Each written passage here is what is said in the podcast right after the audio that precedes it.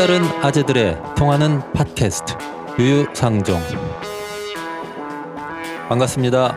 정의당 교육연수원장 강상구입니다. 배상원 박사님 안녕하십니까? 안녕하세요. 네 반갑습니다. 반갑습니다. 이종, 예, 이종필 박사님도 나오셨습니다. 안녕하세요 이종필입니다. 예. 자 오늘 정상회담이 시작되는 날입니다. 어, 우리가 녹음하고 나서 오후에 이제 올라가나요? 그렇게 되면 10시 어. 도착 예정입니다. 네 그러면 8시 40분에 그 비행기를 타고요. 네 그러면은 평양 순환공항에 공항에 한 10시 도착 예정이죠. 그렇군요. 네. 한 시간 1시간 정도 걸려요. 한한 시간 시간 정도. 네. 네. 디귿자로 가기 때문에 네, 네, 그렇죠. 네. 어. 대통령께서는 아침 일찍 움직이십니다. 음, 네. 뭐 청와대에서 근무하시나요? 그건 아니고 제가 그 네. 누차 말씀드렸지만은 제가 아. 어용지식인이기 때문에. 아, 그렇죠. 네. 원래 근데 그- 아니 근데 그 올 권력 추석 권력의 올 추석 움직임에 때는 굉장히 민감하시고. 근데 올 추석 때는 청와대에서 선물이 안 왔더라고요. 음, 아 그렇습니까? 아, 삐졌어요. 네. 실제로 저희 저희가 선물을 드리도록 하겠습니다. 왜 안 주세요? 빨리 주세요. 아니, 아니, 내일 모레 추석인데. 아, 지금 일단 택배 보내면. 늦어요. 지금 네. 택배 보내면 밀려가지고 추석 뒤에 어, 받으시면 이종필 박사님 어떻게 잘 지내셨나요? 아니 선물 준다길래 지금. 실제로 자, 디귿자로 가는 이유는 그 이 군사분계선상에 그 민감한 유도탄들이 많기 때문에 네. 네. 무기들이 많아서 그런 네, 거죠. 그 왜냐하면 깜빡 경보전을 올리면 몰살해 버릴 수 있기 때문에 음. 실제로는 가장 안전 안전한 부분을 바다를 통해서 그렇군요. 중국 쪽으로 나갔다가 어, 황해를 통해서 위로 올라갔다가 그 들어가는 방식으로 음. 가게 되는 겁니다. 예. 뭐 하여튼 뭐 제가 드리고 싶은 말씀은 정상회담과 우리 방송이 네. 오늘은 경쟁한다. 말도 안 되는 소리. 네, 어, 승부는 이미 결정난 것으로 보이고요. 자, 오늘의 주제는 메르스입니다. 메르스가 또다시 한국에 상륙한 지, 어, 이제 꽤 됐습니다. 한 곱이 넘긴 것 같긴 해요. 그, 다, 저, 음성 나왔잖아요. 그렇죠? 그래서, 일단 뭐, 한 지난주 정도까지의 불안감 이런 거는 좀 없어졌는데 메르스 잠복기가 최장 14일 정도이고 그 다음에 정부가 뭐 지난번에 그 메르스 1탄 있었잖아요. 2015년 예예예. 네. 그때 워낙 뭐 대였죠. 예, 엉망이어가지고 이번에는 그래도 그때보다 훨씬 나아졌다 이렇게 좀 보이긴 하는데요. 음. 그래도 그거는 예, 그래도 혹시 어 뭐 좀 짚고 넘어가야 될 거, 점검할 건 없는지 이런 걸 좀 따져보도록 하겠습니다. 현재 방역 지휘 체계 이런 건 뭐 괜찮나요? 기본적으로 질병관리본부에서 네, 미국 같은 경우는 CDC 그러니까 그 우리는 비슷합니다. 질병관리본부라고 거기도 그러는데 아 예. CDC. 네, 예. 근데 이제 우리나라도 보건복지부 산하에 질병관리본부 정확히는 식품의약품 의약처죠. 식품의약품 처 안전처인가요? 밑에 네, 있는 예. 질병관리본부. 옛날엔 청이었고. 예. 네. 그러니까 이제 예전에는 그게 또 처가 아닌 청이었다가 그래서 이게 이제 질병관리본부 뭐 이렇게 왔다 갔다 하다가 그것 때문에 이제 그냥 컨트롤 타가 어디냐? 왔다 갔다 왔다 갔다 하다가 그게 되는 거고 물론 이제 그 이 기본적으로 이 단위가 크면은 재난안전대책본부 말하자면은 행정안전부 장관이 타는데 그것 때문에 그게 어떤 재난이냐에 따라서 논란이 있었잖아요. 예. 기본적으로 방역에 대한 부분은 질병관리본부에서 담당을 하는데요. 그렇다고 해서 혼자 하는 건 아니고 기본적으로 어, 지방자치단체, 광역지방자치단체랑 어, 어, 이 일- 연계해 갖고 예. 운영하고 있습니다. 예. 그 뭐 대응은 확실히 많이 나아진 거죠. 어떻게 봐야 되나요? 근데 문제가 생기는 건 그겁니다. 초기에 언론에서 문제 제기했다는 바는 그겁니다. 들어왔는데 본인 스스로 배가 아프다 그랬고 무엇인가 문제가 있다고 했는데 열은 안 났다. 예. 그런데 이 사람이 나가면서 자기 아는 삼성 서울병원 의사한테 전화를 하고 예. 전화를 하는 과정에서 아마도 삼성 서울병원 의사가 뭔가를 감지하고 바로 와라. 택시를 타라. 음. 그러니까 예를 들면 그거죠. 그 차 아니면 어떤 거 그러니까 가족 자기 가족과 연결되는 것이 아니라 차를 택시 타라. 그래서 삼성 서울병원으로 쭉 만약 그렇지 않았을 경우는 어떻게 할 것, 했을 것이냐.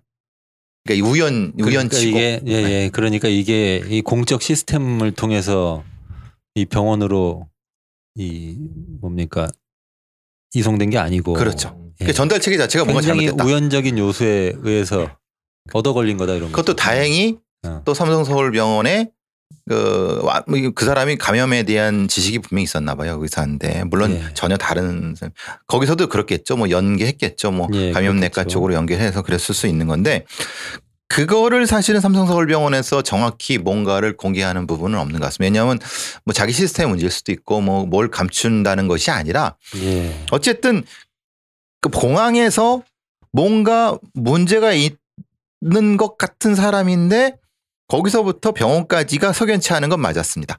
근데 그. 다음부터는 잘 됐어요. 예. 아, 그, 그, 그 부분을 어- 누가 어떻게 해명할지는 모르겠어요. 그렇군요. 뭐 아니 저도 이걸 보면서 야 운도 좋다 이렇게 생각했어요. 네. 저게 저게 퍼졌으면 또 음. 한동안 골치 아프고 굉장히 신경 쓰이고 이랬을 텐데. 많이 죽었죠. 그러니까요. 그 3년 전에도 스물 몇 명이 죽었잖아요. 예. 아니 그때 뭐 그 메르스에 걸린 사람 대비 사망자 숫자가 굉장히 높았던 걸로. 제가 예, 기억하고. 치사율이 꽤 컸다. 예, 뭐 메르스 하면은 기억나는 게 그거 하나랑 그 다음에 또 하나가 살려야 한다.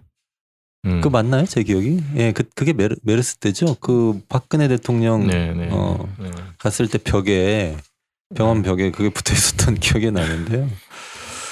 어 어쨌든 뭐 이 아주 최초의 대응 대응과 관련해서는 사실 어 정부 기관이 대응한 게 아니라 이 사적인 루트를 통해서 환자가 삼성 병원으로 어 이동했었고 그 과정이 어 매우 매우 어 이뭐 이 큰 문제로 확산 커질 수도 있었던 요소가 있었다 이런 거는 분명한 것 같습니다. 공항 공항 검역의 예, 허점이 드러난 거죠. 네. 그렇죠. 그래서 네. 그래서 잠복기가 14일인 걸 감안했을 때 사실 이런 경우는 어떻게 해야 되냐면 긴급 차단을 했어야 된다고 봐요. 야, 긴급 차단이 어떻게 되냐면 예, 공항을 들어올 때 이 문제가 있다고 하면 이 정도 공간에 그이 이 음악 차단되는 아 이 정도 공간이라고 하는 것은 청취자 여러분 저희 그 스튜디오. 녹, 어, 네, 녹음실이 있습니다.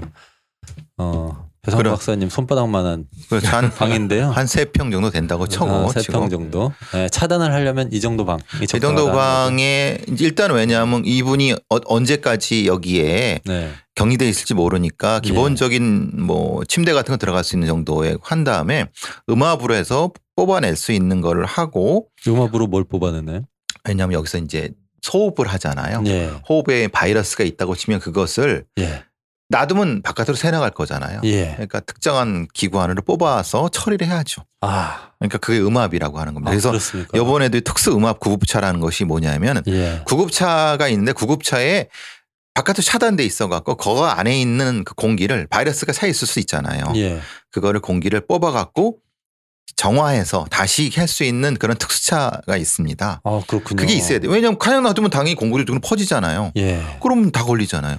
그러니까 이제 음압 구급차가 있어야 되는 건데 어쨌든 그거 말고 공항에 그런 시설이 있어 갖고 거기서 최소한 어, 이 결과 DNA 그러니까 바이러스 DNA 결과가 나올 정도까지의 시간을 강제로 어, 격리할 수 있는 법적인 것이 있어야 된다는 겁니다. 음, 지금은 근데 그것이 허술하죠.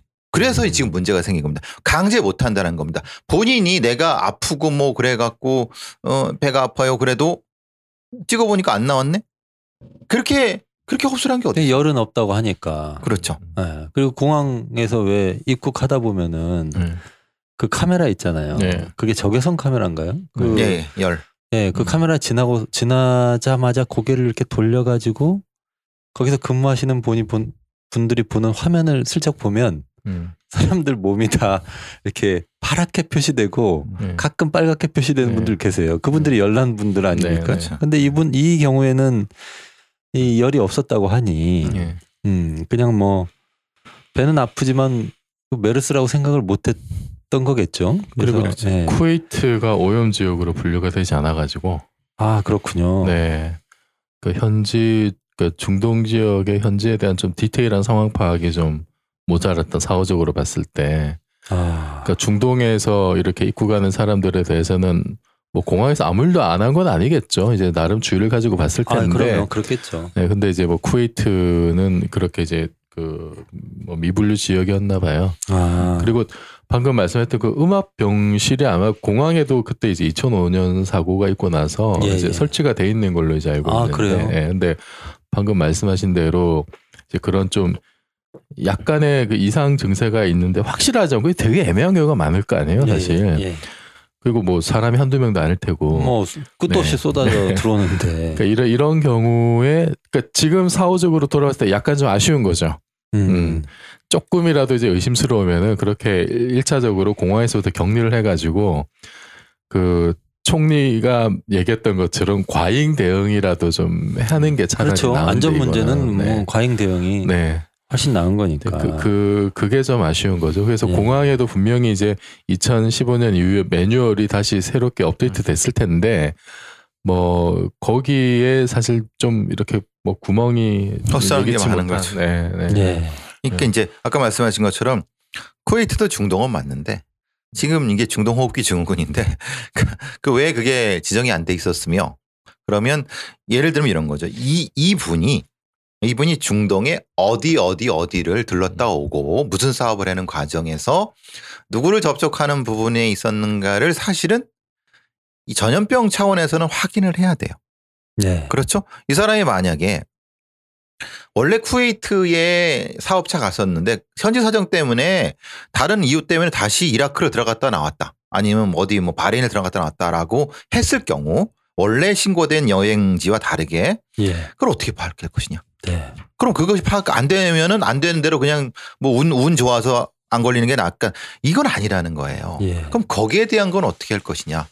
그럼 원래 나갈 때 중동으로 나가거나 아니면 중동을 경유하는 사람한테 이 여권에 특별한 표지를 만들어 두거나 아니면은 무엇인가 제도적인 게 분명히 있어야 되는 거는 맞는데 그게 아까 이병수 이병수 말씀 말씀하신 것처럼 어렵고 힘들다.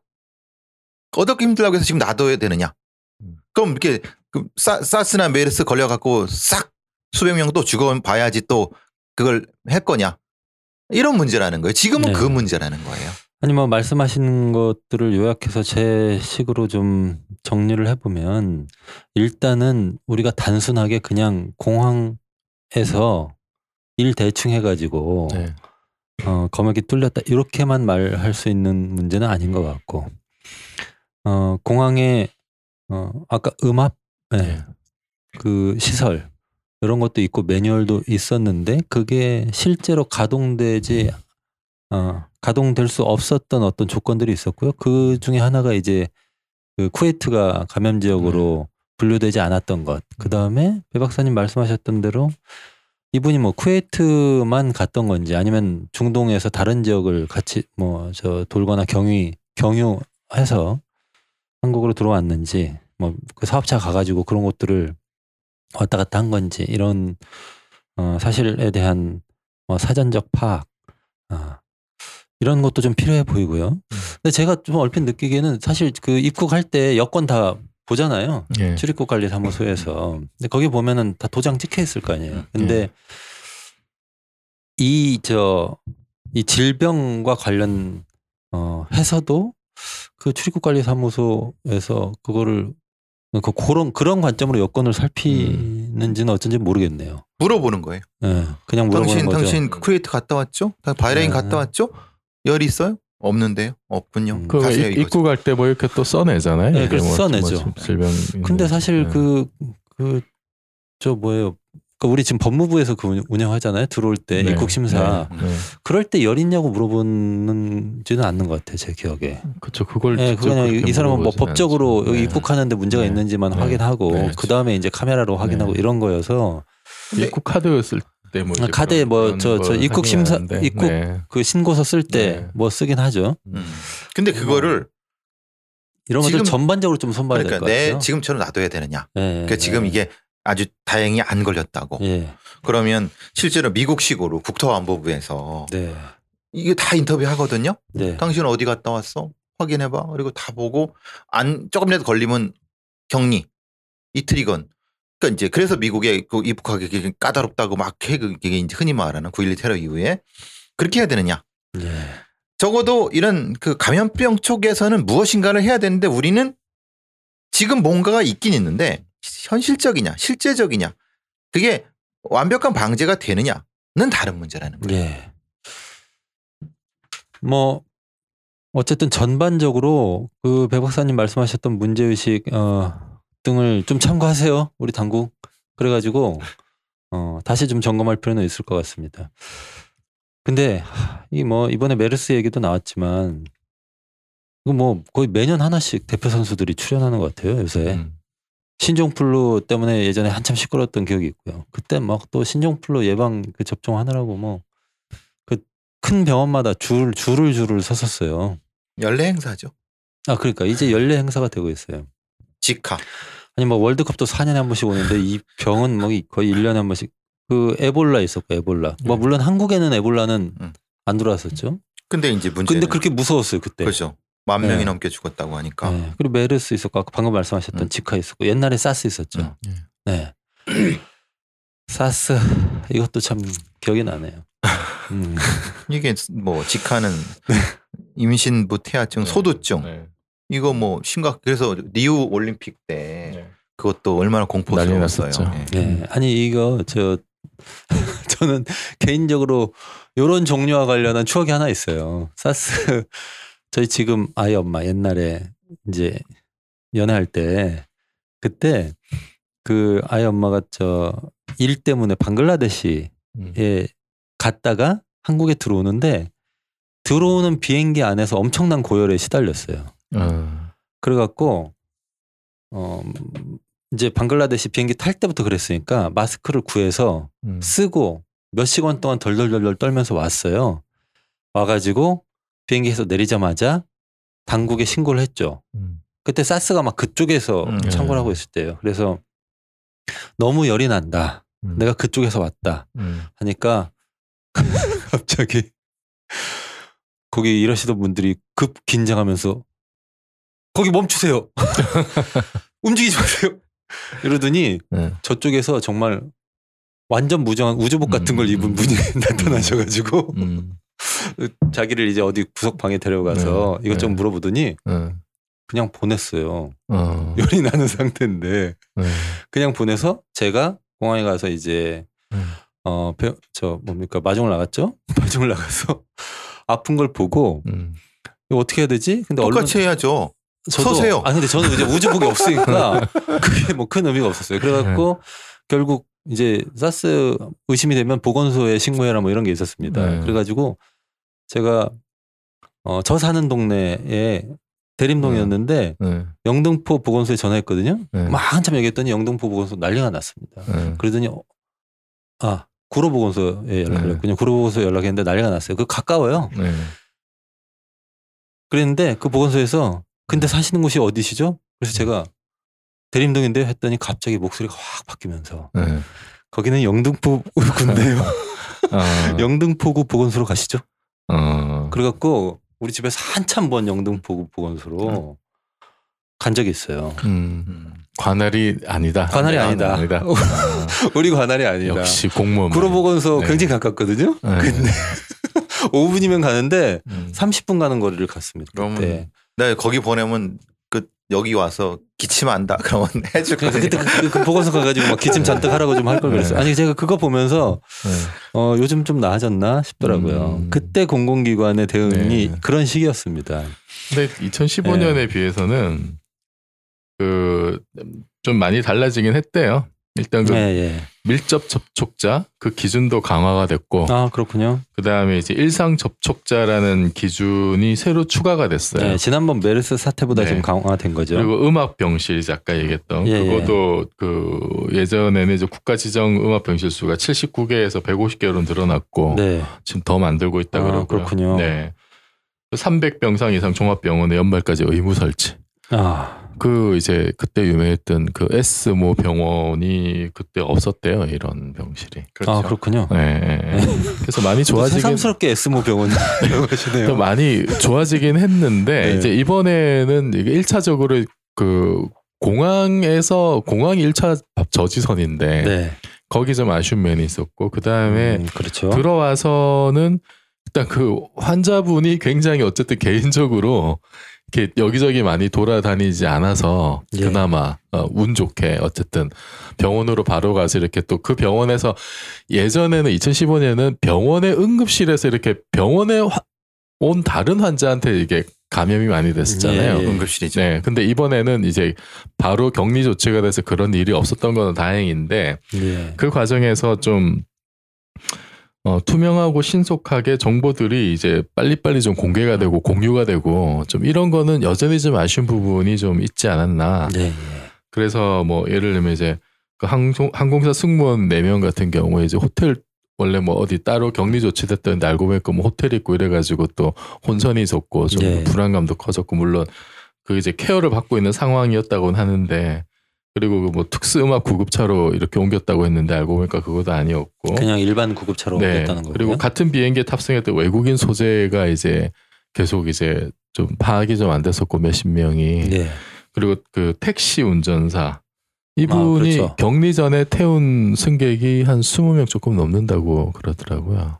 그렇군요. 네. 음. 그러니까 일단 물론 이제 지금 이제 파악된 사람들은 그 일단은 다 그 음성인 걸로 지금 잠정적으로 나오곤 예, 예. 있는데 그래서 그러니까 사실 저 공항에서 한번 뚫리면은 이렇게 일파만 벌어요.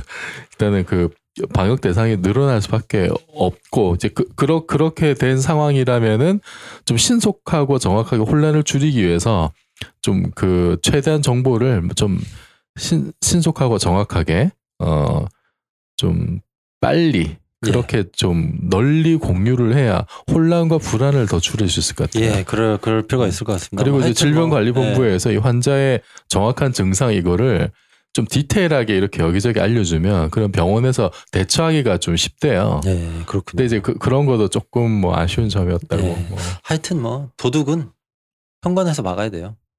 어, 일단 음. 들어오니까 예. 뭐 일이 복잡해지고 할 일도 많고 음.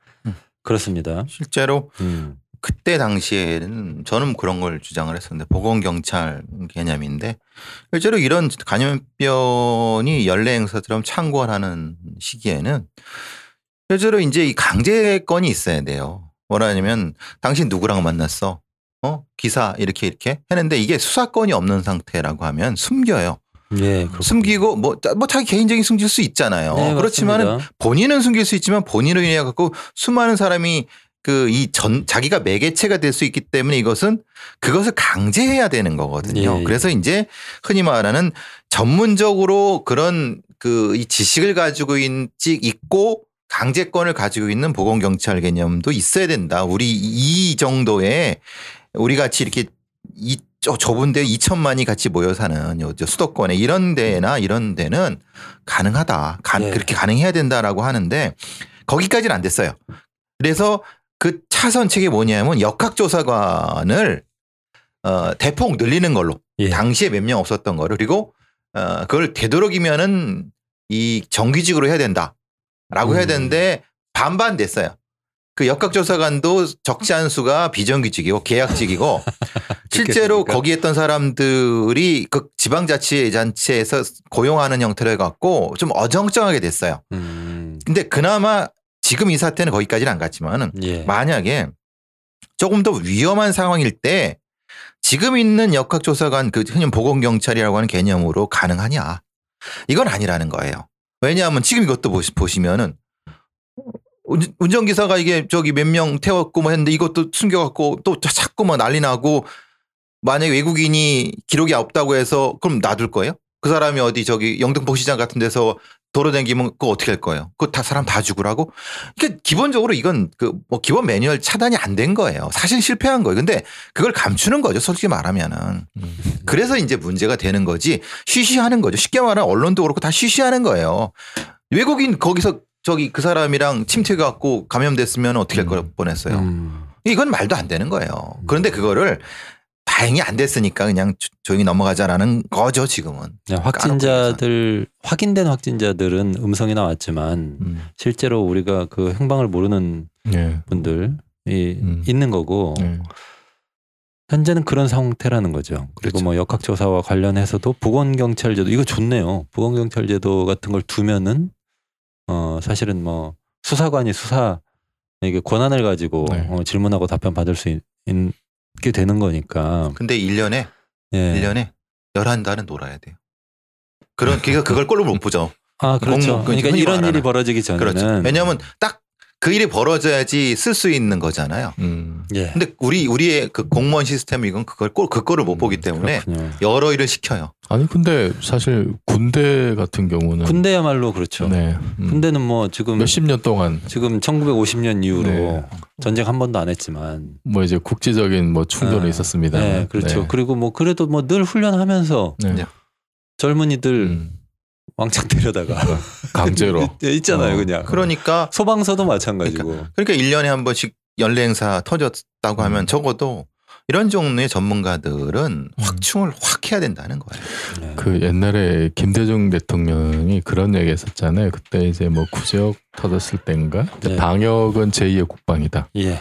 그래서 그 이번에 이제 이낙연 총리가 얘기했던 그 그러니까 늑장 대응보다 과잉 대응이 더 낫다는 것에 있어서는 예, 예. 그런 취지로 이해를 예, 하는데 맞습니다.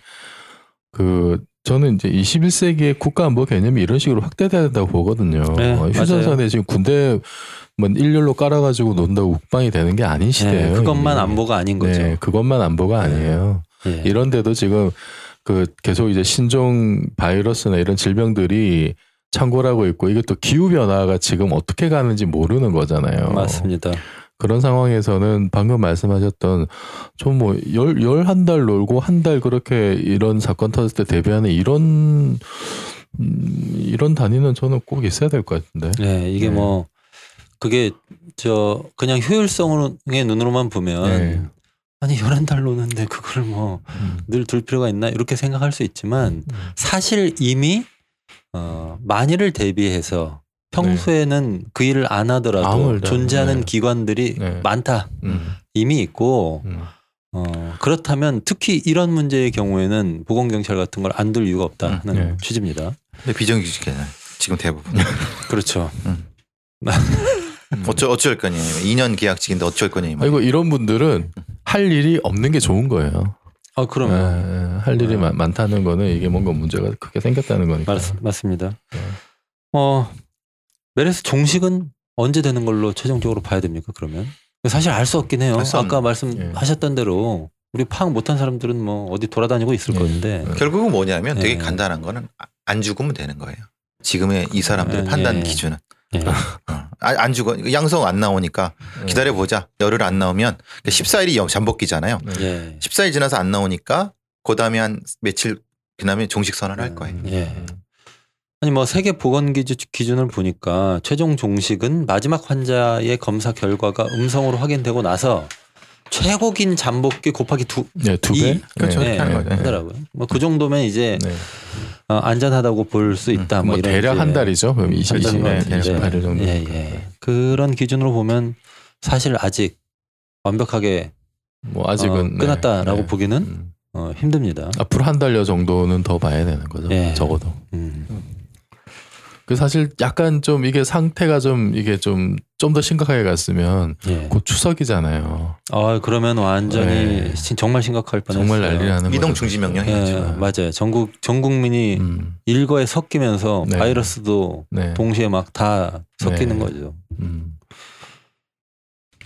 지난번에 메르스 초창기에 그러니까 음. 그게 지지난주였나요? 뭐 초창기에 저희 아이가 39도가 된 음. 순간이 있었어요. 네. 네.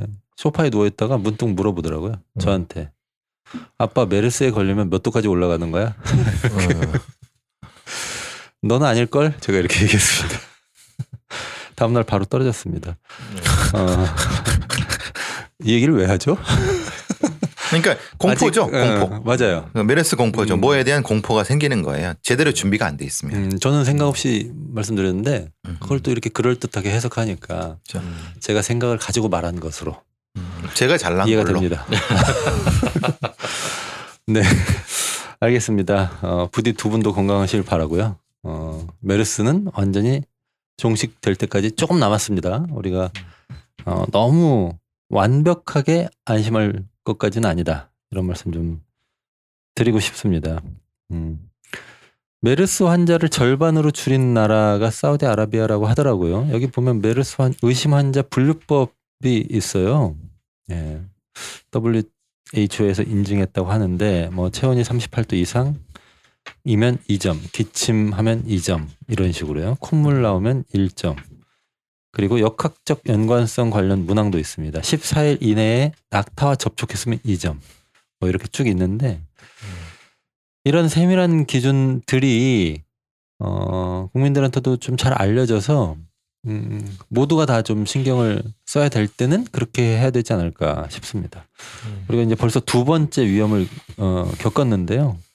이번 메르스는 더 이상 확진 환자 없이 무사히 지나갔으면 좋겠다는 바램이고요. 그리고 음 아까 우리 내내 이 방송하면서 이 말씀이 나 말씀 나왔던 여러 가지 이 제도적 개선 방안들 또 좀 더 충실하게 어, 이행됐으면 좋겠다 하는 마음입니다.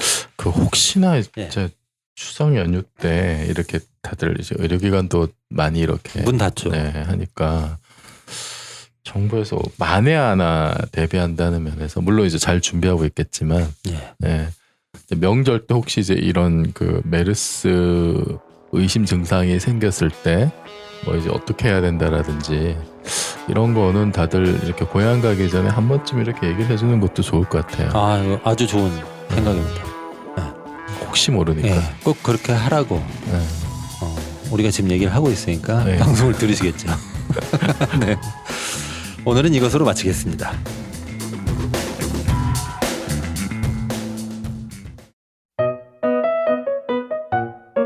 워킹맘은 눈치 안 받고 일할 수 있게, 동물은 의료보험 혜택 받을 수 있게, 성소수자는 당당히 사랑할 수 있게, 청년은 등록금 걱정 없이 공부할 수 있게, 농민은 기본소득 보장될 수 있게, 비정규직은 차별받지 않고 일할 수 있게, 정의당이 꿈꾸는 세상입니다. 착한 후원으로 정의당을 키워주세요. 1877 1447 1877 1447 정의당 중앙당 후원의 차카오페이